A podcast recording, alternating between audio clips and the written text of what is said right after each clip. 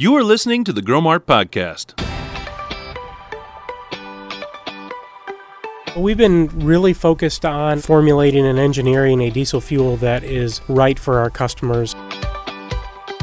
Featuring experts in agriculture. We're helping our customers decide when's a good time to sell, when's a good time to merchandise that grain so that they can make a profit.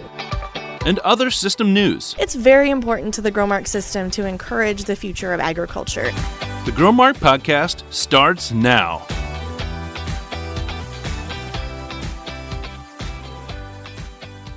This is Cliff Dolbear with Growmark uh, on the Growmark Podcast. Joining me today is Joe Cook, CFO at Growmark FS LLC, as well as Liz Schwartz, Senior Staff Attorney for Growmark.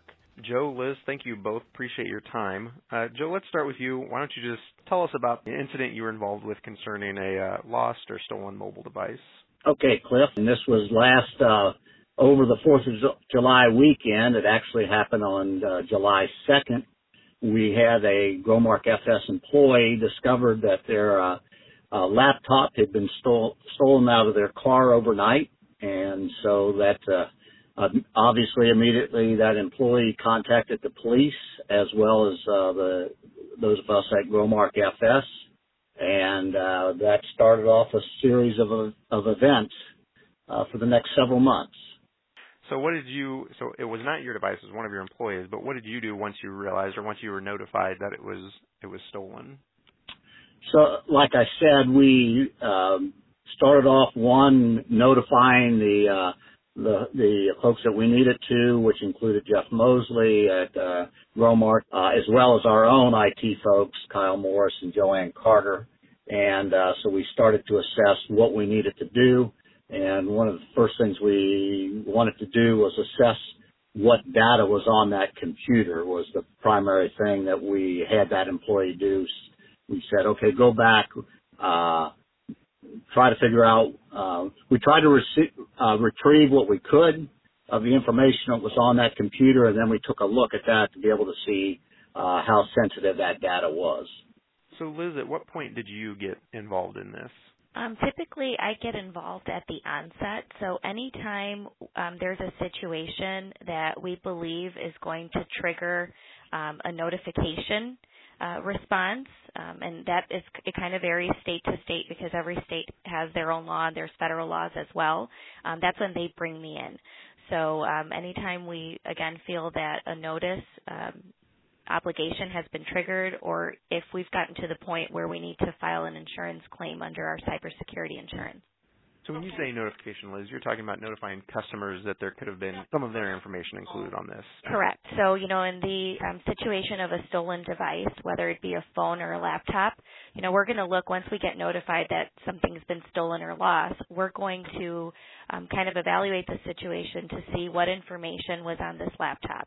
Um, is there is there personally identifiable information that you know would um, that include you know name, social security number, driver's license number, address, email address, so on and so forth. So it could be customer information or even other type of business information that might be considered, you know, sensitive or confidential, we're going to look uh, to determine that. But what will trigger that notification is if there's personally identifiable information. Cliff, in our case, uh, we cover several states here at Growmark FS LLC. Uh, so we did have, that was an issue in, with this uh, situation because we did have several states that had to be notified.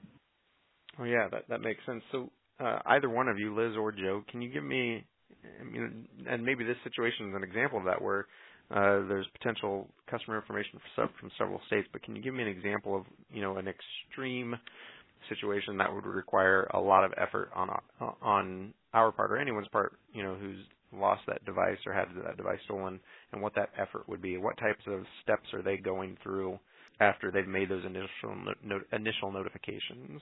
Probably every situation because you know we're a company that does business in a vast uh, geography. So you know, as Joe said, GFS is in a number of states. So automatically that's going to require some research into what states are we talking about and then researching each state to see what our obligations are going to be depending on um, you know where that person whose personally identifiable information resides um, and then of course another factor is going to be the number of people that are affected. So if you're dealing with maybe five individuals, um, you know, with their personally identifiable information versus thousands, that's going to make a big difference as to how much, you know, time and effort is going to be required to try to respond to um, the notice requirements and or even just doing the background work trying to analyze the situation. Um, you know, it requires legal assistance. We reach out to outside counsel, cybersecurity, um, IT, and then business people. I know Joe, you had quite a few people, you know, assisting on this matter um, at GFS. So it's it's a big group of people um, that are involved clearly not just the you know the person who lost the device. There are a lot of hands that that have to get exactly. involved. That's correct. And over the last year, I know uh, there's been a lot of cases in the national news of companies much larger than ours uh, where they've lost you know hundreds of thousands or millions of, of records. Um, in our case, again, it could have been you know, as many as our entire customer base, but at the end of the day, I think it affected less than a hundred customers any I, I mean Liz, I know you're not an IT representative. Joe, you've gone through this somewhat, I guess you've both gone through it, but do either of you have uh, recommendations, um, advice for employees, other employees listening? Um, heaven forbid that they go through something similar. You know, a couple of things that I've learned, um, but just the difference between having encrypted devices versus non-encrypted, and how much that really, um, I guess, plays a role and protects you. Um, when something like this happens. And then another thing too is I would just recommend that anyone who does, you know, discover that their device has been lost or stolen to follow the lost and stolen laptop and mobile device uh, guidelines that have been provided by Growmark.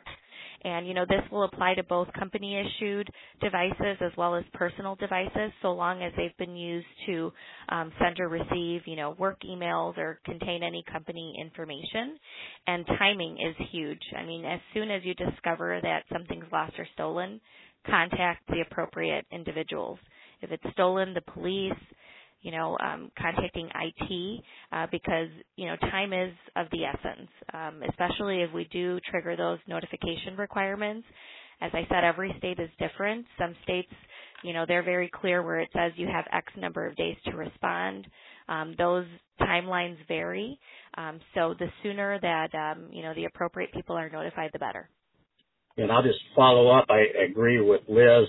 Encrypting the uh, computers is something we've done over the last year uh, because that would have shortened this process quite a bit.